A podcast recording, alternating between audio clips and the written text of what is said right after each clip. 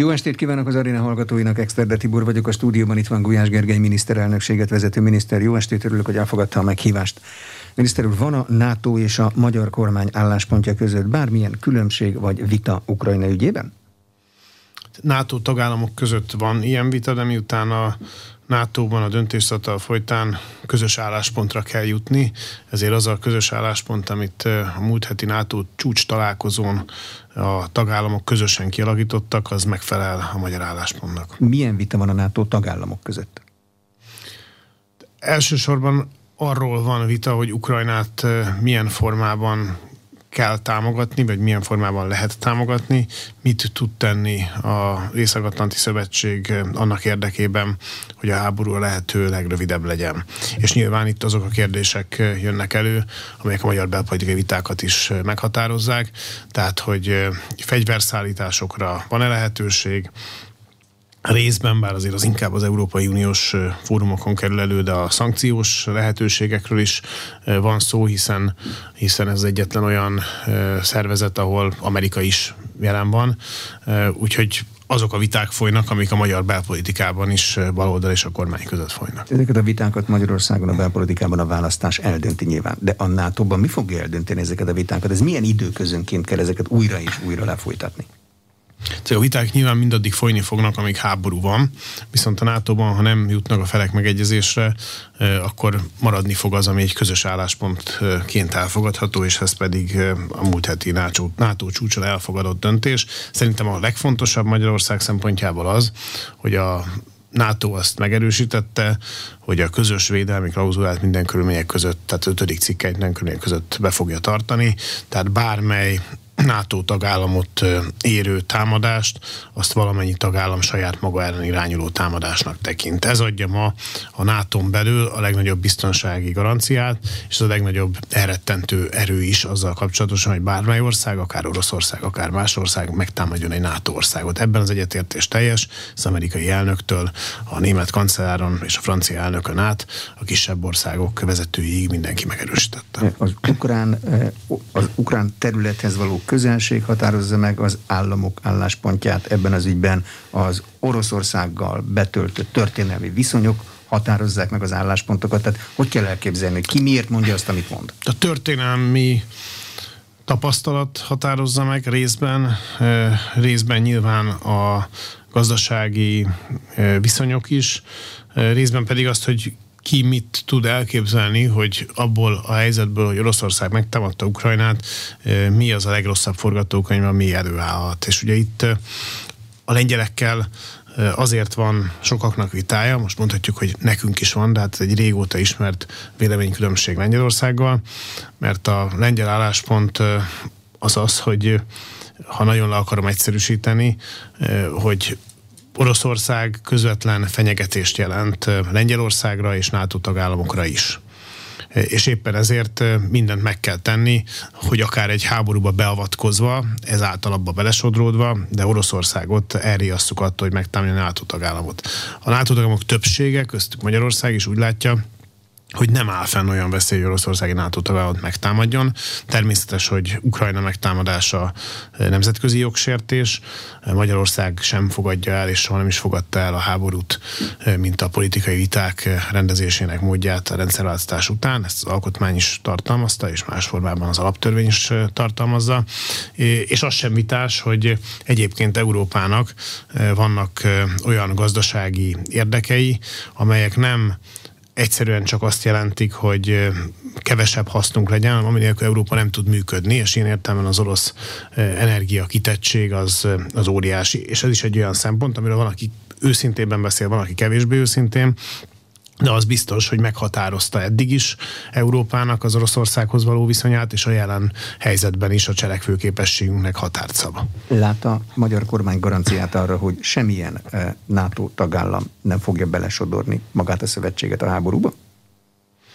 Garanciát erre azért nehéz adni, mert hogyha csak a magyar baloldal kormányon tettekre váltaná a szavait, akkor már is belesodródtunk volna a háborúba. Tehát az, hogy csapatokat küldjünk, vagy fegyvereket szállítsunk, ez a nyílt beavatkozás egy háborús konfliktusba, ami természetesen megnöveli annak a veszélyét, hogy erre adott esetben Oroszország részéről valamilyen válasz érkezzen. Mi azt tudjuk mondani, hogy a magyar kormány politikája az, ami a legnagyobb biztonságot adja, hiszen mi világossá tettük, hogy az orosz támadást Ukrajna területi egysége ellen elítéljük, éppen azt a budapesti megállapodást sérti meg, ami 94. decemberében itt a Zebesz csúcs találkozón született meg, és amelyben Oroszország is garantálta Ukrajna területi egységét komoly humanitárius szállítmányokat küldünk, elsősorban élelmiszereket és gyógyszereket, Kárpátaljára is, de nem csak Kárpátaljára, és emellett pedig menedéket nyújtunk mindazoknak, akik menekülnek. Szerintünk Magyarország nem tud ennél többet tenni, viszont Európa azáltal biztonságos menedéke ma 4-5 millió ukránnak, akik elhagyták Ukrajnát, hogy nem áll háborúban, tehát az ő érdekük sem az egyébként, hogy az Európa belesodródjon ebbe a háborúba háborúba. Szijjártó Péter külügyminiszter szerint az ukrán külügyminiszter azzal hívta fel Ukrajna magyarországi nagykövetét, hogy a választási eredmény befolyásolásának lehetőségeiről konzultáljanak. Az ukrán külügyminiszter erre azt mondta, hogy ez egy ostobaság, nem avatkoznak be Magyarország belügyeibe. Kielégítő, megnyugtató a válasz? Hát nem, ugyanis amiről Szijjártó Péter eh, külügyminiszter beszélt, az ténykérdés. Tehát úgy gondolják továbbra is, hogy Nem Ukrajna... úgy gondoljuk, ez történt. Ezzel Tudják, hogy Ukrajna Igen. be akar avatkozni Magyarországi... Nem, egy tényt rögzítsünk. Az történt, hogy az ukrán külügyminiszter felhívta az itteni külképviseletet, hogy mit kell tenni annak érdekében, hogy a kormánypártok esélyét roncsa a választáson milyen választ adott? Erről van-e információjuk? Mert ha az hívásról van, akkor valószínűleg a válaszról is van információjuk. Mi ezt a tényt tartjuk rögzítendőnek, megjelent különböző lapokban, ezt a külügyminiszter megerősítette, ez megfelel a valóságnak. Mi nem feledkezünk meg arról, hogy Ukrajna egy háborúban álló ország. Az előbb említettem, hogy számtalan formában mutatjuk ki a szolidaritásunkat Ukrajnával és az ukránokkal, többek közt azokkal, akik ide menekülnek, de ez még egy háborúban álló ország külügyminiszterétől is megengedhetetlen. Milyen választ kap erre Ukrajna? A külügyminiszter úr felhívta a figyelmet arra, hogy Ukrajna tartózkodjon a magyar választásokból a beavatkozástól, és a, mit a színfalak mögött a külügyminiszter kívánatosnak tartott, azt a színpadon állva már elítélte, és nem tartja kívánatosnak, mi ennek szívből örülünk, örülnénk, hogyha a viselkedése is ennek megfelelne. Egyébként volna Ukrajnának, amely éppen háborúban áll, beavatkozni a magyarországi választásokban? Nehéz elképzelni, hogy egy kampány utolsó napjaiban mit tudna csinálni. De én azt nem így látom, mert van egy ukrán érdek. Tehát azért is kell Ukrajnában megértenek, hogy egy háborúban álló ország, akinek természetes érdeke, hogy akár katonákkal segítsék őket a háborúban, akár fegyverekkel segítsék. Miután a magyar ellenzék miniszterelnök jelöltje, Márkizaj Péter, számtalan vezető politikusa megnyilvánult ebben az ügyben, és mind úgy, hogy akár katonákkal is, de mindenféleképpen fegyverekkel segíteni kellene Ukrajnát. Ezért ez a, ezek a nyilatkozatok az ukrán érdeknek megfelelnek. Szerintünk, a, és akkor még a szankciókról nem is beszéltem, tehát hogy el kell zárni a földgázcsapokat, ezeket is hallottuk az ellenzék képviselőitől. Ezek az ukrán érdeknek megfelelnek. Az a baj, hogy a magyar érdekekkel élesen szemben állnak. Tehát ukrán részről az, hogy a magyar baloldal kormányra jutását kívánatosnak tartják, ezen nincs mit meglepődni, inkább azon kell meglepődnünk, hogy a magyar baloldal az elmúlt tíz évben nem volt olyan nemzetközi konfliktus ennek az országnak, ahol ne a kormánya szemben foglalt volna állást, és itt pedig teljesen világos és egyértelmű, hogy nem érdekünk belesodródni a háborúba, és nem érdekünk olyan szankciókat bevezetni, amelynek köszönhetően az országban a földgáz ellátás ellehetetlenül, ami beláthatatlan következményekkel jár, a háztartások fűtésétől elkezdve a gazdaság működéséig. Márkizai Péter mindig a NATO-val való együttműködést hangsúlyozza abban a kérdésben, amikor azt kapják, hogy küldene katonát. Anélkül volna lehetősége bármilyen kormánynak katonát bárhova küldeni, mint NATO tagállamnak? elvileg bármelyik ország dönthet arról, hogy katonákat küld egy külföldi országba, tehát elvi lehetősége lenne. Na de itt mondom egyszer, nem csak katonákról van szó, hanem a fegyverek küldéséről, ami elhangzott, katonák küldésére elhangzott, mondjuk a Jobbik alelnöke is kívánatosnak tartotta ezt egy nyilatkozatában. A, ami pedig a fegyvereket illeti, ott hosszan lehet sorolni azokat a baloldali politikusokat, akik megszólaltak, hogy fegyvereket kell küldeni, és talán még hosszabban, akik pedig a szankciók kiterjesztését az energetika területére szükségesnek tartják. Nehéz eligazodni, mert mennek ma is fegyverek szövetségi országokból Ukrajnába, azok akkor nem NATO fegyverek, hanem a nemzeti fegyverek? Hát vannak felajánlások, de Magyarország ilyen felajánlást nem tett. Zelenszky elnök több európai kormányfőt is, például az olajra és a gázra szintén nagyon érzékeny Németország vezetőjét is élesen kritizálta Orbán Viktor miniszterelnök mellett. Ebből levon a kormány valamilyen következtetést? Mert ez most már egy több frontos támadás az ukrán elnök részéről.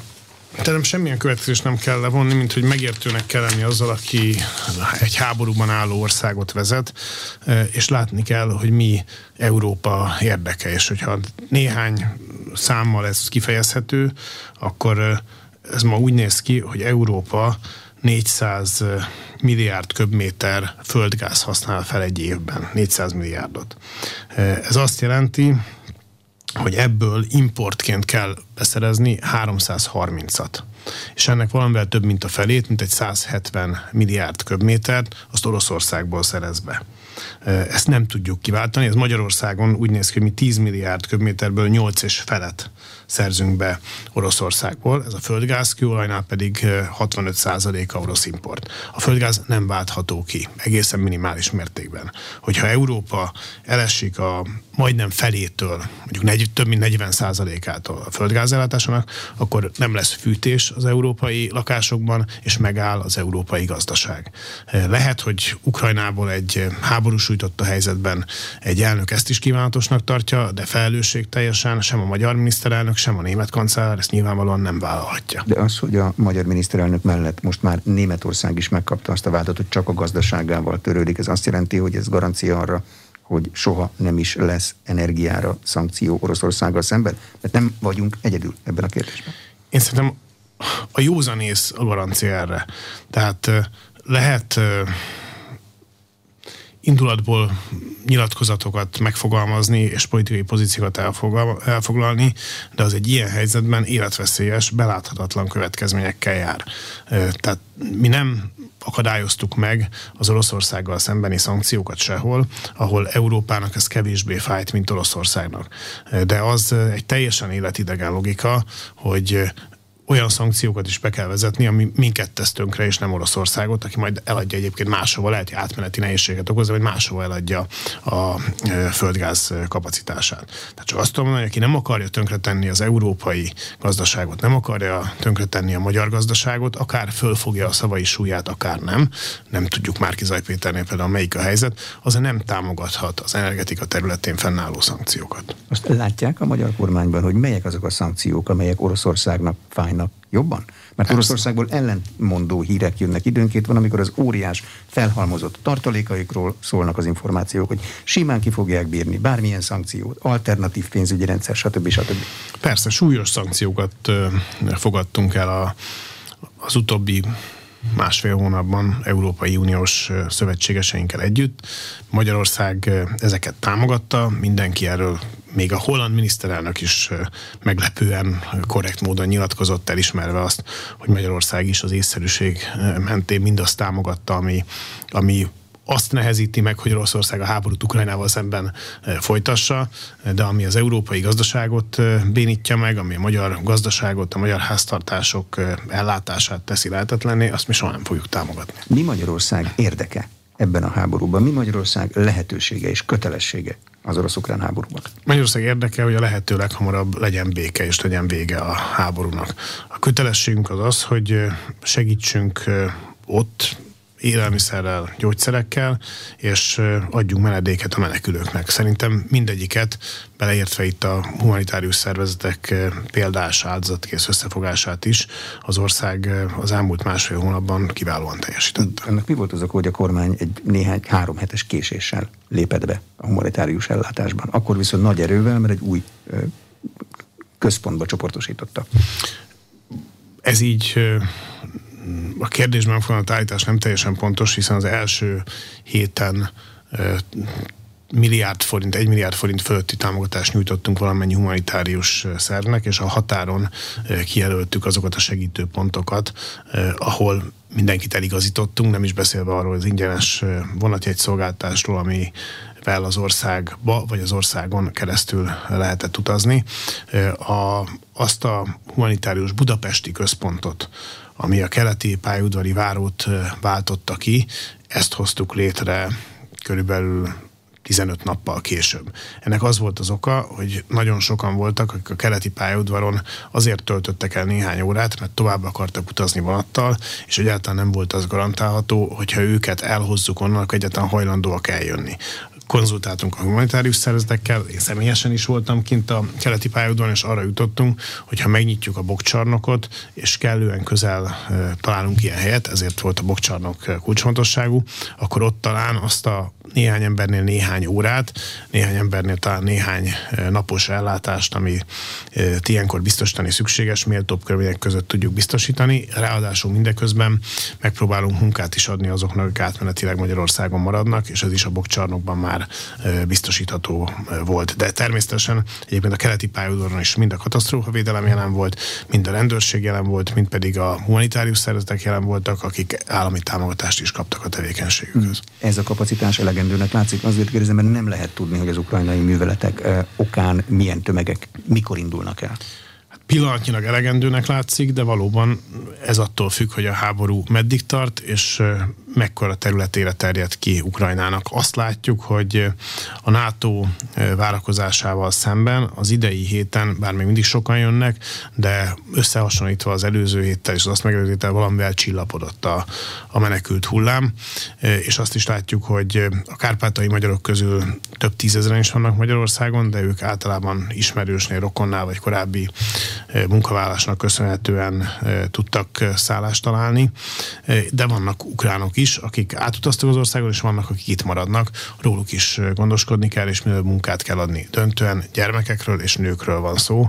Körülbelül 90 százalék van gyermekekről és nőkről beszélünk, és az belül is kétharmada gyermek és egyharmada nő. Nyilván az oktatásokat is meg kell szervezni. Ellátásokat, Igen. óvoda, iskola. Ebben hoztunk is döntést, tehát ma óvodába, iskolába, be lehet iratni az ukrán gyermekeket is, és akkor kapnak rendes ellátást, tehát a napi háromszori étkezés nekik is úgy jár. Egyenlőre ezt tudjuk tenni. Meglátjuk, hogy hány emberről kell gondoskodni. Szerintem a kulcs az az, hogy lakhatás és munkahely az biztosított legyen. Hál' Istennek abban a helyzetben vagyunk, hogy Magyarországon ma már nem a tömeges munkanélküliség a probléma, hanem sokszor a munkaerő hiány, tehát ha betöltetten álláshelyek számát nézzük, akkor is mintegy 60 ezer olyan álláshely van, ami, ahol a holnap fölvennék a munkavállalót dolgozni, de nincs, nem jelentkezik senki. Tehát anélkül, hogy bárki elől elvennék a munkát az ide érkező menekültek, tudunk sokak számára munkát biztosítani. A Kárpátalján lévő magyarok érdekében tud-e valamit tenni a kormány? Mert ez békeidőben sem volt mindig nagyon egyszerű, háborús időben pedig valószínűleg még nehezebb. Igyekszünk mindent megtenni ez azt jelenti, hogy felvettük a kapcsolatot a térség, tehát Kárpátalja kormányzójával, ott segélyszállítmányokat biztosítunk úgy, hogy ez ne csupán magyaroknak, hanem ukránoknak is jusson. Ha valaki látta, akkor a kormányzó nyilatkozott is elismerve a magyar kormány humanitárius tevékenységét és segítségnyújtását. Tehát szeretnénk az ott élő magyarokat abba a helyzetbe hozni, hogy nehogy véletlenül őket kiáltsák ki bűnbaknak. Ehhez azok a teljesen eszement és felülten nyilatkozatok, amit mondjuk Márkizaj Péter megengedett magának, aki orosz barátnak nevezte egy oroszok által indított háború küszöbén az Ukrajnában ér magyar kisebbséget, nem hogy nem járulnak hozzá, hanem a józanész keretei között nem értelmezhetőek. Milyen lesz a magyar energiaellátás jövője? Gondolkoznak-e már most a krízis közepén erről? Természetesen gondolkodunk, mert előtte is gondolkodtunk, és ugye az energiállátásnál Magyarország komoly vállalásokat tett, és azok közé az országok közé tartozunk, aki nem csupán vállalásokat tett, hanem évről évre ennek megfelelően is halad. Ugye azt mondtuk, hogy 2030-ra az energia felhasználásnak a 90%-a az kibocsátásmentes lehet. Ehhez nyilván kell az atomenergia, mert az atomenergia az kibocsátásmentes, és kell megújuló energia. Körülbelül 6000 megawatt napelemre van szükség megújuló energiára ahhoz, hogy azt ugyanazt tudja biztosítani, mint amit a 2000 megawattos paksi erőművek tudnak, vagy blokkok tudnak biztosítani, hiszen az egyiknél folyamatos az energia szolgáltatás, a másiknál pedig attól függ, hogy milyen az időjárás. Ezt mi tudjuk tartani, tehát zöld ügyben, klímaügyben is nagyot tudunk előrelépni. 2030-ig 90%-a az energiafelhasználásnak az kibocsátásmentes lehet. Ami egy jelentős probléma még, hogy talán a kőolajról nem beszéltünk, földgázról, áramról igen. A kőolajnál ugyan valamelyest kiváltható az orosz import, ami 65%-a nagyjából a teljes kőolaj felhasználásnak, de a finomítók azok ma orosz kőolajjal működnek. Ezeket nem lehet kicserélni, tehát ha hirtelen, most mindegy, hogy van-e kapacitás, mennyiért tudnánk vásárolni, de ha hirtelen itt lenne a föld, a föld más pontjáról kőolaj, azt nem tudnák ezek a finomítók kezelni. Több éves és több száz millió dolláros változtatásokra van szükség mondjuk ahhoz, hogy a MOL finomítóiban, százhalombattai finomítójában ne orosz kőolajat is fel lehessen. Hernádi Zsolt tegnap részletesen elmagyaráztam, hogy ez egy küvé, azt nem lehet csak úgy, ez szerves kémia. Ez azt jelenti, hogy hosszú távon arra a forrásra vagyunk utalva, amit most használunk. Igen, vagy hogyha ezt át akarjuk alakítani, akkor először és meg kell találni a szállítási lehetőséget, meg kell találni, honnan tudunk venni, hogy tudjuk azt elszállítani. Nem véletlen, hogy a, a vezetékes összekötetést hat országgal megteremtettük, ennek most a nagy jelentősége a földgáz tekintetében óriási.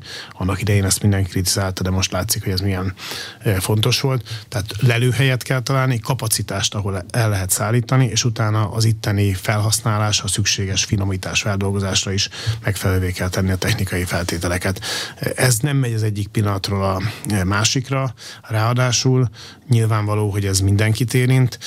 Elmondtuk, könnyű utána nézni, hogyha paksot holnap lekapcsolnánk, és a energiapiacon kellene a paks által megtermelt áramot beszerezni a mai áron, kicsit ez egy, most egy magas ár, akkor az egy átlagos háztartásnak, két felnőtt, két gyermek átlagos lakásméret mellett félmillió forint többlet rezsiköltséget jelentene egy családnak egy évben, mint egy van több mint havi 40 ezer forintot. Tehát azért mondom, hogy ráadásul ez egy rendkívül veszélyes árérzékeny terület, mert valamennyiért most be tudunk szerezni, nyilván a háború mindenhol megnövelte az ilyen jellegű beszerzéseknek az árát, de vannak olyan források, amelyek ezelőtt is kétszer, háromszor, négyszer annyiba kerültek, mint amennyire mondjuk Oroszországba be tudtunk szerezni. Nem, a, a, egy polgári kormány nem fog egy olyan kalandba bocsájtkozni, ahol a végén kétszeres, háromszoros árakat kell fizetni, mi mégiscsak azért a rezsicsökkentés kormánya vagyunk. Lehet, hogy baloldali kormány majd megpróbálja elmagyarázni a választóknak, hogyha lesz ilyen, hogy miért jó, hogyha háromszor annyiba kerülnek, vagy háromszor annyit kell fizetni a rezsiért, de szerintem ez nem engedhető meg ahhoz, hogy az ország még mindig nem elég gazdag, még akkor is, hogyha azért sikerült ezen a területen, jólét területén előbbre lépni, de még mindig nem vagyunk elég gazdagok ahhoz, hogy megengedjünk kétszeres, háromszoros rezsiköltségeket, amivel egy baloldali kormányzásnak az ilyen jellegű manőverei az ellátási zavarokon túl minimálisan járnának. Paksal továbbra is, mint biztosan megépülő kapacitással számolnak? Pillanatnyilag nincs okunk arra, hogy másként számoljunk paksal, hiszen ezt a szankciók nem érintik, és nem tudunk olyan szándékról, ami a megépítés kapcsán bármelyik fél részéről megváltozott volna. A magyar energiastratégia az európai jövőbeni energiastratégiába beleilleszthető. Azért kérdezem, mert nagyon vad híreket lehet hallani. A lengyelek azt mondják, hogy már jövőre leválnak az orosz ellátásról, ami nagyon nehezen képzelhető el.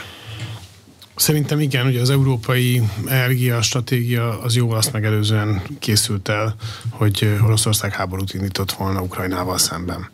Mindazt, ami a ami zöld elvárás, ami kibocsátás csökkentést illeti, ott Magyarország pillanatnyilag is a legjobb eredményeket felmutatni képes országok közé tartozik, ráadásul mi a vállásainkat tudjuk tartani. Olyan országok, mint Németország, Svédország, Ausztria erre nem képesek, és szerintünk mi ezt követően is ezt meg tudjuk tenni. A napelem pályázatokat nemrég írtuk ki, tehát láthatóan egyre több napelem van az országban, és és atomenergia nélkül sem a klímaegyezmény nem tartható be, sem pedig ezek a vállások nem tarthatóak. Éppen ezért egy fontos fejlemény, és az európai energiapolitikának most már része, hogy bekerült a környezetbarát energiák közé az atomenergia is. Csak orosz technológiával tudjuk a miénket üzemeltetni? A orosz jel, berendezések, az csak azzal lehet. A most működő két blokkot kizárólagosan, de aztán most a mi tulajdonunk, tehát a technológia az orosz, de az magyar tulajdon ilyen értelemben a függés az lényegesen kisebb, mint azoknál a nyersanyagoknál, amelyeket Oroszországból kapunk. Tehát amelyeket Oroszországból kell megvásárolni és érkeznek ide. A magyar kormány készül élelmiszer válságra? Az ukrajnai termőterületek pusztulása szemmel látható. Macron elnök élelmiszerválságról beszél. A, a magyar mezőgazdaság attól függ, hogy milyen évünk van, 18 kötője 22 millió emberről tudna gondoskodni. Tehát, és 9,6 vagyunk. És 9,6 millióan vagyunk. Tehát természetesen senki nem örül annak a folyamatnak, ami zajlik, hiszen a gabona területén Ukrajna is és Oroszország is a világpiaci termeléshez jelentős mértékben járul hozzá, és ezeknek a piacoknak a kiesése, illetve bizonytalanná válása az önmagában is hihetetlen mértékben megnövelte a gabonának az árát, de Magyarország egyébként azok közül országok között tartozik, akinek a saját szükségleténél több áll rendelkezésre, tehát még valószínűleg, még valószínűleg értékesen is fogunk tudni. Mennyit? Mert lehet hallani olyan hírekről, hogy kiviteli tilalmat lehet elrendelni, bár az a gazdáknak nem nagyon fog tetszeni nyilván, mert emelkedő áraknál exportálni szeretnék. Igen, éppen ezért nem is tilalmat rendeltünk el, egy elővásárlási jogot vezettünk be. Az állam, hogyha kíván, akkor élhet az elővásárlási jogával. Természetesen attól még, hogy akár kétszeresen is el tudnánk látni az országot, ettől még a jelenlegi árak mellett, és úgy, hogy a korábbi ukrán, illetve orosz lekötések bizonytalanná váltak, bármennyit megvennének, vagy a piaci igény az lényegesen nagyobb a teljes magyar termelésnél is, ezért fontos legyen egy állami kontroll, hogy annyi, ami a biztonságos ellátásához az országnak feltétlenül szükséges, az maradjon Magyarországon, de ezt ma egy piacbarátabb megoldás az elővásárlási jog biztosítja. Az állam megveszi és eltárolja? Ha szükséges, akkor igen. Van megfelelő tárolókapacitás, mert azt építeni kell, a gabona az egy érzékeny áru. Igen, részben van megfelelő kapacitás, részben meg azt reméljük, hogy ez a rendszer önmagában is garantálja azt, hogy az állam kontrollt tudjon gyakorolni. Tehát természetesen mi nem a külkereskedelem, agrár külkereskedelem ellen vagyunk, hanem éppen azt támogatjuk, de azt a lehetőséget megadja az államnak, hogy amikor arra a pontra eljutnánk, hogy már az itthoni felhasználáshoz, gabona igényhez sem elegendő a megmaradó gabona, akkor tudunk belépni. Addig kell fenntartani a helyzetet, amíg az orosz-ukrán háború nem ér véget, és utána vissza lehet térni egy normális kereskedelemre? Valószínűleg igen, természetesen a háború eredményének függvénye, hogy azok a e, gabona ter, tárolói kapacitások és egyáltalán azok a területek, ahol gabonát termesztenek, azok milyen mértékben fognak a háború után rendelkezésre állni. Választás után, ha megnyerik, családpolitika változatlan marad? Mert annak egyes elemei fixek, egyes elemei pedig gazdasági teljesítménytől függővé tettek ebből a szempontból változatlan marad. Természetesen, a, és, és még egy fontos szempontot tudok mondani, hogy az biztos, hogy egy polgári kormány családpolitikára nem fog kevesebbet, hanem csak többet fog költeni. Ugye ma is GDP arányosan családtámogatásra, a családtámogatási rendszerre Magyarország költi a legtöbbet az Európai Unió tagállamai közül. Ezt mindenképpen fenn fogjuk tartani, és ezen belül természetesen minden eszköznek a hatékonyságát vizsgálni kell, és azt is, hogy lehet-e más, még hatékonyabb eszközöket bevezetni, a jelenlegiek fenntartása mellett. Tehát természetesen értékelni kell a családtámogatási rendszer, de én úgy látom, hogy még egy durva vádaktól, állításoktól hemzsegő kampányban sem merte azt senki vitatni, hogy a családtámogatás terén az a rendszer, amit a polgári kormány kidolgozott, az óriási előrelépés bármilyen korábbi rendszerhez képest, és hogy ez fenntartásra és megőrzésre érdemes. Az már egy más kérdés, hogy tapasztalatunk van, hogy amikor a baloldal legutóbb kormányra került, akkor is ezt mondta, és utána első között verte szét a családtámogatási rendszer, de ettől még azt ma a hivatalos közéleti diskurzusok szintjén mindenki elismeri, hogy ezen a területen a polgári kormány jól teljesített. Láttuk a családtámogatási rendszerben olyat, amelyik a hosszú idő alatt kezdi az erejét veszíteni, és érdemes valami mással pótolni vagy frissíteni? De ezért mondom, hogy összes elemet érdemes megvizsgálni. Én egyet nem tudok egy ilyet kiemelni. De például inkább másik irányba tudok jó példát mondani, hogy a, a falusi csók az egy komoly fejlődést hozott a falvakban, és ahhoz járult hozzá, hogy ami, amihez szerintem az egész magyar falu program is, hogy a 2870 valamennyi 5000 fő alatti településből az elmúlt négy évben 1200 településen a lélekszám csökkenés megállt szerintem ez nagyon nagy, az egyik legnagyobb teljesítmény, amit elmondhatunk. Tehát vannak olyan eszközök, amik pont, hogy azt látjuk, jól hasznosulnak. Mindegyiket külön-külön meg kell vizsgálni, ami jól hasznosul, jó társadalompolitikai célokat is szolgál, azokat meg kell tartani. A többi helyet, ha van hatékonyabb, akkor természetesen lehet azt alkalmazni egy biztos, hogy a kormánynak csak és kizárólag az a szándéka, hogy a ráfordításokat ezen a területen növelje, és semmiképpen ne csökkentse. És ez gazdasági teljesítménytől nem függ? Tehát mindig a GDP összességét kell nézni, és abból kell kiszámolni? Annyiban igen, hogyha jól emlékszem a számra, akkor a GDP 5%-a körül költünk családtámogatásra. Ezt az arányt legalább fenntartani, de inkább növelni kell. Az eszközökből pedig mindig a leghatékonyabbakat kell alkalmazni. És fix a hadi kiadás is? A, a hadi kiadás is fix. Ugye itt is, ha egy záróját lehet nyitni, ezelőtt néhány évvel, amikor a haderőfejlesztést megkezdtük, akkor még az ellenzék prominens képviselői közül volt olyan, aki azt mondta, hogy a hadsereg az új stadion.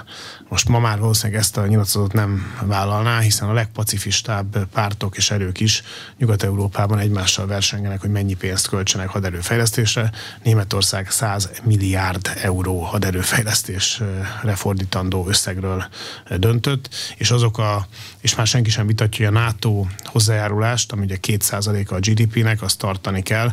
Magyarországon ebben sem volt nemzeti konszenzus, pedig ez egy nemzetközi kötelezettségünk is, de az ország érdeke is egyébként. Mostanra úgy látom, hogy ezeket senki nem fogja megtámadni. Tehát ilyen értelemben a, a haderőfejlesztés az immáron politikai vitáktól mentesen folytatódhat. Jövedelem elosztás, újrafelosztás rendszere, társasági és személyi jövedelemadó rendszer, az a mostani keretek között marad, ha folytatják? Nem látok okot arra, hogy drasztikus vagy gyors változás legyen, tehát abból kell kiindulni, hogy ezek a keretek maradnak. A társasági adó ezen a szinten és személyi jövedelemadó kedvezményekkel együtt így van, igen. Mert az a családi adórendszer része. Így van, mindig elmondtuk, hogy a legalacsonyabb személyi jövedelemadó lenne a legjobb. 15%-ig jutottunk, ami szerintem egy szép teljesítmény, de természetesen az egy számjegyű SZIA még jobb lenne, de ma felelősség teljesen a jelenlegi helyzetben, amikor a világgazdaságra leselkedő veszélyek száma az elmúlt időszakban sajnos nem csökkent, hanem az orosz-ukrán háborúval megnőtt, azt tudjuk mondani, hogy ezeket a kereteket mindenképpen tartani szeretnénk. Választás előtt a nyugellátás kérdése az mindig egy érzékeny kérdés, mert ha túl nagyot mond a kérdezett, akkor választási költségvetést ígér, ha túl kicsit, akkor pedig támadásra ad okot. Milyen lesz a nyugellátás rendszere, ha folytathatják? Marad? Igen, tehát mi a, úgy látjuk, hogy a jelenlegi nyugdíjrendszer Magyarországon még évekig, akár egy évtizedig is fenntartható. Ezért semmilyen gyors választásra nincs szükség. Örülünk annak, hogy hogy amit a baloldal elvett, azt a jobboldali kormány visszaadta, tehát ez a harmadik havi nyugdíjat újra be tudtuk vezetni, és örülünk annak is, hogy azt ígéretünket tudtuk tartani, hogy a nyugdíjak reál értéke nem csökkent, hanem növekednie kell. Az idei évben a szinte biztos, az infláció még magasabb lesz, mint amit januárban mindenki az egész világon és Magyarországon is gondolt, de ebben az esetben pedig törvény garantálja azt, hogy nyugdíjasoknál a kompenzációt ki kell fizetni. Hol tud a kormány bármilyen kormány fogást találni az infláción. Hol akar a magyar kormány ezen fogást találni? Talán a legtöbb lépést mi tettük az infláció ellen, ami nem jelenti azt, hogy egy egész világon iszonyatosan meglódult inflációt teljesen meg lehet állítani Magyarország határainál, de azt igen, hogy mérsékelni tudtuk az inflációt. Eh, köszönhetően annak, hogy élelmiszerárstoppot vezettünk be, benzinárstoppot vezettünk be, kamatstoppot vezettünk be, tehát a tavaly októberi kamatokat rögzítettük a családoknál, akik hiteltörlesztési kötelezettséggel rendelkeznek, és a rezsicsökkentést is fenntartottuk. Hmm. Például az üzemanyag árstop. E, a kormánynak van dolga azzal, hogy ez meddig tartható fönt? A MOL NRT az egy tőzsdei vállalata, elnök vezérigazgató azt mondta, hogy mivel ők itt vannak otthon, az ellátásbiztonság az első, és ezt értsék meg a részvényesek is. Igen, én részben üdvözlöm azt, hogy a Magyar Olajipari Vállalat és annak vezetése így gondolkodik, helyesnek is tartom, egy magyar vállalatról van szó, ami egyébként annak köszönhetően nincs már jelentős részben orosz kézben, ahogy azt Gyurcsány Ferencék annak idején alatták, hogy mi visszavásároltuk és ebben a helyzetben valóban támaszkodni kell arra, hogy ez a cég alapvetően egy magyar cég. Most az, hogy meddig, mi meddig tartható fenn, ez azért nehéz kérdés, mert meddig tart a háború. Tehát joggal bízhatunk abban, hogy azok a benzinárak, amelyek ma egyébként Nyugat-Európában a dízel esetén a 900 forintot nyaldossák több helyen, vagy nyaldosták néhány héttel ezelőtt, és a benzinnél is 800 forintot is meghaladták, azok nem maradnak örökre ilyen magasan, hanem képesek leszünk, hanem képes lesz arra a világgazdaság elnézést, hogy új forrásokat nyisson meg, illetve ahogy a háború véget ér, úgy radikálisan csökkenni fog a nyersanyagoknak az ára. És hogyha ez így lesz, akkor természetesen nem kell egy ilyen durva piaci beavatkozás. Senki nem gondolja, hogy jó egy ilyen durva piaci beavatkozás. A kormány eddig kétszer egyszer három hónapra döntött a benzinástopról, és ezt egyszer meghosszabbította. Hogy kell majd visszavezetni? Egyszerre, mint ahogy eldöntötték, és meghúzták a sapkát, vagy fokozatosan kell ráengedni? Kormányon ez nagyon nehéz kérdésnek tűnik. Ez valóban így van, attól függ, hogy milyen lesz a helyzet, mert hogyha ha valaki esetleg emlékszik rá, akkor miután bevezettük a benzinárstoppot, volt egy rövid időszak, amikor egyébként a benzin ára a 480 forint alá ment. Tehát abban a pillanatnyilag előre nem látható, de lehetséges forgatókönyv esetén, hogy május közepéről beszélünk, ami azért még több mint másfél hónap. A olaj árpiacon azért ez egy nagyon nagy idő. A leg pozitívabb várakozások szerint eljuthatunk oda is, hogy újra 500 forint alatt lenne piaci áron is a benzin, és akkor a kormánynak különösebb teendője nincsen. Ez a kérdés döntően attól függ, hogy meddig tart a háború, és ennek megfelelően a kormány döntésnek is ehhez a helyzethez kell igazodnia. Ha egyszer beválik egy ilyen rendkívüli eszköz, mint az üzemanyag ársapka, akkor rendkívüli helyzetben most már minden kiszámítson arra, hogy ha ilyen ugrás van, akkor megint meglépi a kormány. Nem Azt mondták, hogy ez nem jó eszköz, csak, mus, csak muszáj. Tehát szerintem rögzíteni kell, alapelveket kell rögzíteni. Az első, hogy a piaci folyamatokba való erőteljes állami beavatkozás az mindig rossz. Az a kérdés, hogy van egy olyan nagyobb kár, amit el tudunk hárítani a beavatkozással. És mi most úgy láttuk, hogy a magyar gazdaság működése, nem is beszélve a magyar családok anyagi körülményeiről, indokoltá teszik azt, hogy ne legyen 7-800 forint Magyarországon a benzin, illetve a gázolajára, mert hogyha annyi lesz, akkor az infláció is még 2-3 százalékkal magasabb lesz, mint ahol így tudjuk tartani. Tehát volt egy olyan cél, ami a rendkívüli helyzetben rendkívüli lépéseket indokolt. De egyébként, ha valaki az elmúlt bő évtized kormányzását végnézi, akkor minden esetben, amikor rendkívüli eszközökhöz nyúltunk, akkor maga a helyzet is rendkívül volt, és egyébként az a meggyőzésünk, hogy a legjobb, hogyha a piac a normális jogszabályi feltételeknek megfelelően tud működni. Az élelmiszer termékek árának fixálása az meddig maradhat? Ugye nem egy szereplő van, hanem sok szereplő van, nem egy olyan nagy, mint a MOL. Valószínűleg a terheket is nehezebben tudják viselni.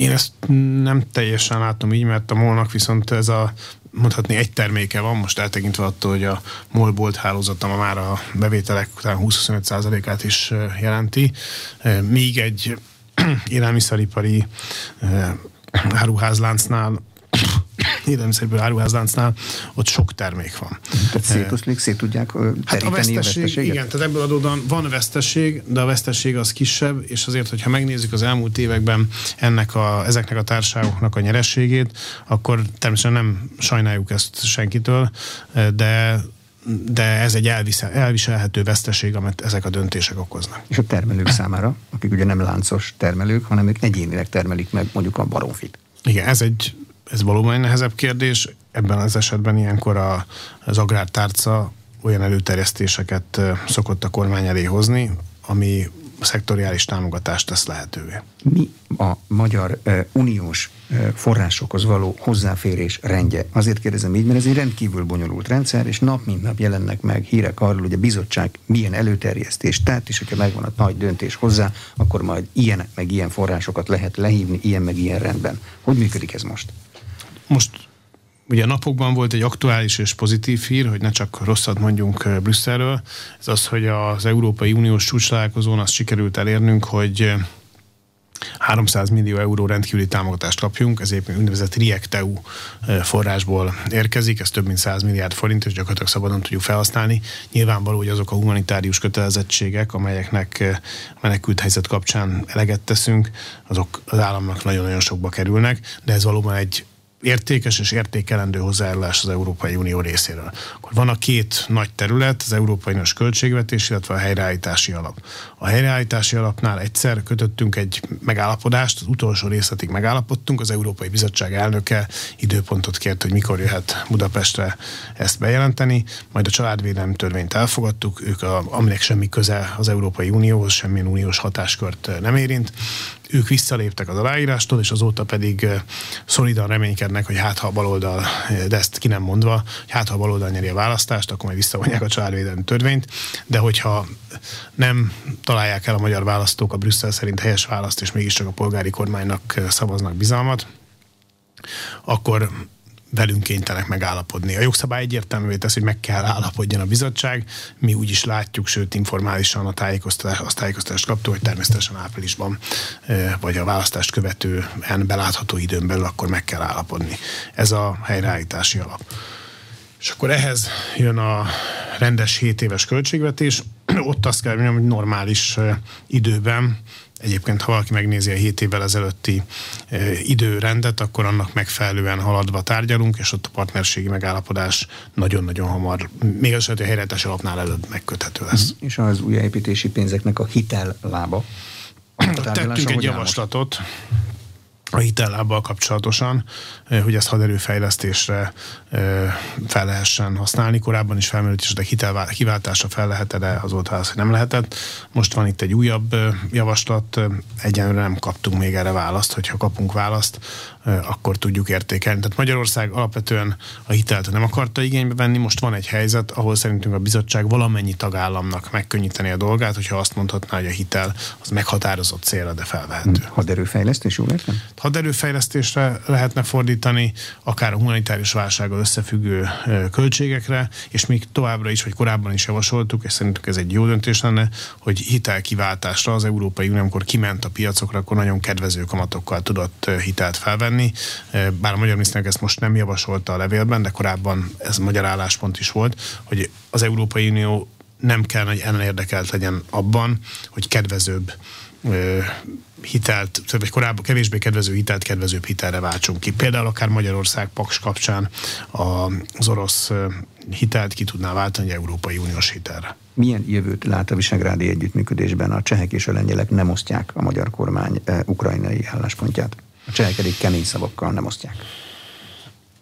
Attól függ, hogy a cseh kormány melyek tagja nyilvánul meg, az is egy 5-6 párti koalíció ennek minden működési nehézségével. A, az biztos, hogy a visegrádi négyek közötti együttműködés az mindig is érték és érdek alapú volt, és ez nem változott meg. Csak az a fő kérdés, ami a politikai napirenden ma minden mást kiszorít, a háború. Ügye, ott éles ellentét van a v álláspontja között, és mindenki mondhatná, hogy a magyar és a lengyel között, de még ez se igaz, mert a szlovák álláspont nem áll messze a magyartól, legfeljebb ahogyan azt megszokhattuk, a nemzetközi politikában kevesen mernek olyan karakteres véleményt mondani, mint amilyet mi merünk. E, és a cseheknél szerintem meg egyáltalán nem olyan egyértelmű a kép, mint ami a honvédelmi miniszter nyilatkozatából e, kiderül, de, de lehet, hogy a csehek meg a lengyelekhez valamivel közelebb állnak. Tehát amíg ez a kérdés van napirenden, addig e, az, az ismert tényel szembesülünk valamennyien, hogy a lengyeleknek az oroszokhoz való viszonyulása alapvetően más, mint a másik három visegrádi ország, és különösen más, mint a szlovákoké például. Attól függ, hogy helyreáll a kapcsolat, hogy hogy ér véget az oroszok ukrajnai háborúja? Szerintem amikor ez a háború véget ér, akkor újra azok az ügyek kerülnek napirendre, ahol ezeknek az országoknak közösek az érdekeik. Tehát itt az elmúlt években sokszor hangzott el, hogy magyar, lengyel és v együttműködés a konzervatív kormányok, de a valóság az az, hogy az elmúlt évtizedben a leghosszabb időn át a visegrádi négyek közötti együttműködés úgy volt hasznos, zöggenőmentes és gyümölcsöző, hogy a négy miniszterelnök négy különböző európai pártcsaládból érkezett. És ezért is mondom azt, hogy ebből következik, hogy nem egy ideológiai alapú együttműködés volt, hanem ezeknek a társadalmaknak van egy közös értékvilága, ennek volt köszönhető, hogy például migráció ügyében ugyanazt az álláspontot képviseltük, és vannak közös érdekeik az Európai Unióban, például az, hogy a kohézió, mint az Európai Unió egyik költségvetésének egyik legfontosabb része, az fennmaradjon, megerősödjön. Például az, hogy a közös Európai Uniós alapban legyenek regionális pályázatok, mert azt látjuk, hogy ha nincs ilyen, akkor a nyugat-európaiak a közös alapból mindent elvisznek, és a 13 2004 után csatlakozó uniós tagállam összesen 5%-ot kapott például a, a Horizon Europe alapból, ami a legnagyobb európai uniós alap legutóbb. Tehát annyi közös ügy van, annyi közös pont van, érdek van, közös társadalmi értékítélet van, hogy én annyiban középtávon már optimista vagyok, hogy ahogy túl leszünk az orosz-ukrán háborún konfliktuson, utána ezek kerülnek előtérbe, és ezek rá fogják szorítani ezeket az országokat az újbóli együttműködésre, sőt, szívesen is meg fogják tenni ezek az országok, ahogy nem a politika, ahogy a politika napirendjének középpontjában nem a háború fog állni. Mi dől el attól függően, hogy a választás napjára kiírt népszavazásnak mi lesz az eredménye. Ez nekünk szól, vagy Brüsszelnek szól, vagy mindkettőnek szól? Mindenkinek szól. Természetesen leginkább a mi brüsszeli alkupozíciónkat javítja az, hogyha eredményes a népszavazás de a nem eredményes népszálláson is, ha nagyon sokan nyilvánítanak egyirányú véleményt, az, az egy segítség. Tehát a, a demokrácia alapelvét még Brüsszelben is nehéz zárójelbe tenni, hajlam az lenne rá, de, de nehéz zárójelbe tenni, és amikor legutóbb formálisan nem volt érvényes a népszavazás, de mégiscsak többen szavaztak a kötelező kvóták ellen a népszavazáson, mint amennyien bármilyen népszavazáson vagy országgyűlési választáson egy adott álláspontot képviseltek, vagy egy pártot támogattak, az is egy erős ér volt a kötelező kvóták ellen, és már ha formálisan nem is, de gyakorlatilag ez bekerült az európai napirendről, a legnagyobb országok által, legerősebb uniós országok által erőltetett kötelező kvóta javaslata a bizottságnak megbukott gyakorlatilag. És ehhez ebben egy, nem azt mondom, hogy ez egyetlen, de egy nagyon fontos politikai tény volt az, hogy Magyarországon volt egy népszavazás, ahol bár jogilag nem volt érvényes, az emberek elsőprő többsége ugyanúgy foglalt állást. Ha még érvényes is, még jobb. De ez segít bennünket abban, hogy azt a szerintünk magától értetődő elvet, hogy a gyerekvédelem kulcsfontosságú, és a szexuális felvilágosítás joga az a szülőket illeti meg, ennek az elvnek az érvényesítéséhez, elfogadtatásához nagyon nagy segítség a népszavazás. Minden eddiginél több párt szavazott számlálót delegáltak a választókörzetekbe, és egy teljes EVESZ megfigyelő csapat jön. Gyors, hatékony eredményközlésre számít? Igen. Mikorra teszi? Hétkor zárnunk? Én szerintem 10 és 11 között minden látszani fog. Köszönöm szépen. Az elmúlt egy órában Gulyás Gergely miniszterelnökséget vezető miniszter volt az Inforádió arénájának vendége. A műsor elkészítésében Módos Márton főszerkesztő vett részt. Köszönöm a figyelmet, Exterde Tibor vagyok.